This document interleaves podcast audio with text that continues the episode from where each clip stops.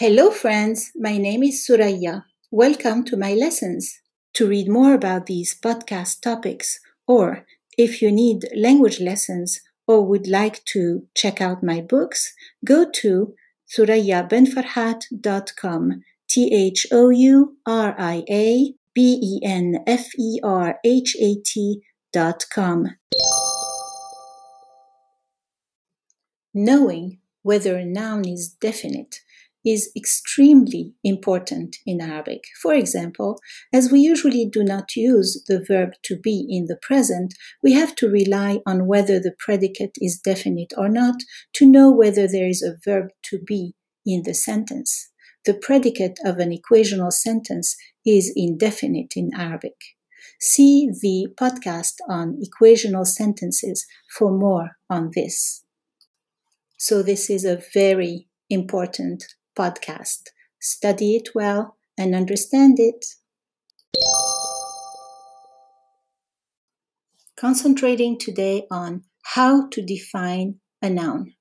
How to define a noun in Arabic. Five things you need to know. 1. A proper noun is intrinsically definite, so no need to do anything. For example, Ahmed is already defined. You don't have to add anything. Baghdad is also a proper noun, so you don't need to add anything. It's already defined. Two, you can add the definite article al. For example, al-amal, the work. الطلاب the students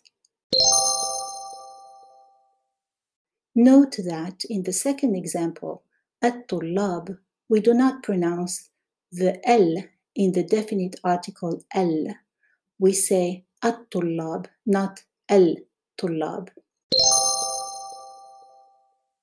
You can listen to the podcast on pronunciation of the definite article for more information on this. Three, you can add a possessive pronoun suffix. Possessive pronoun e for my, or possessive pronoun who for his, or possessive pronoun cum for your, plural, for example. As in, my work, عملي, his work, عمله, your plural work, عملكم. So you take the word عمل and you add a suffix.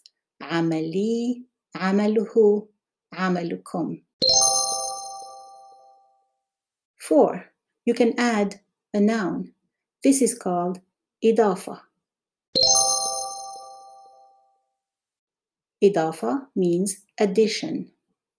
You may know the word daif, which is a guest because it's an additional person in the house, something beautiful that we can receive, a guest, an addition, daif. So the word idafa means addition and it refers to adding a noun to another noun and that makes the first noun definite. Examples My father's work is عمل والدي. Amal is the first noun, walidi is the second noun.